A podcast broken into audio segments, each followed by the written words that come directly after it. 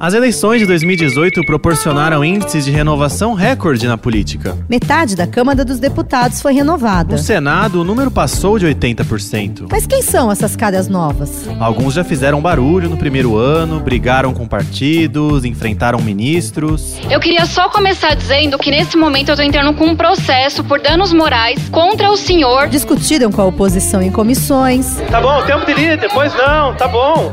Mas se você é inscrito, eu não entendo o que vocês falam. Mas para de gritar então, por favor, pelo amor de Deus. Parece que estão matando um bezerro, Nuno.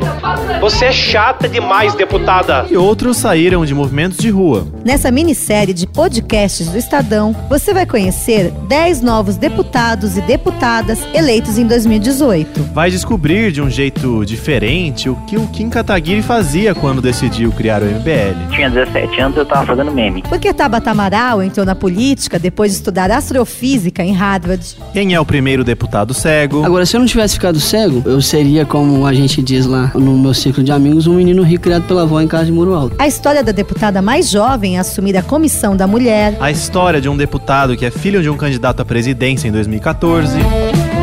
É, eles são a política sub-30. Uma minissérie do Estadão de 10 capítulos que vai te apresentar os políticos de uma forma um pouco diferente, falando do dia a dia, da vida deles e também do trabalho como parlamentar. Você pode acompanhar na sua plataforma preferida de streaming. Ou também pelo site do Estadão. Vai lá no estadão.com.br.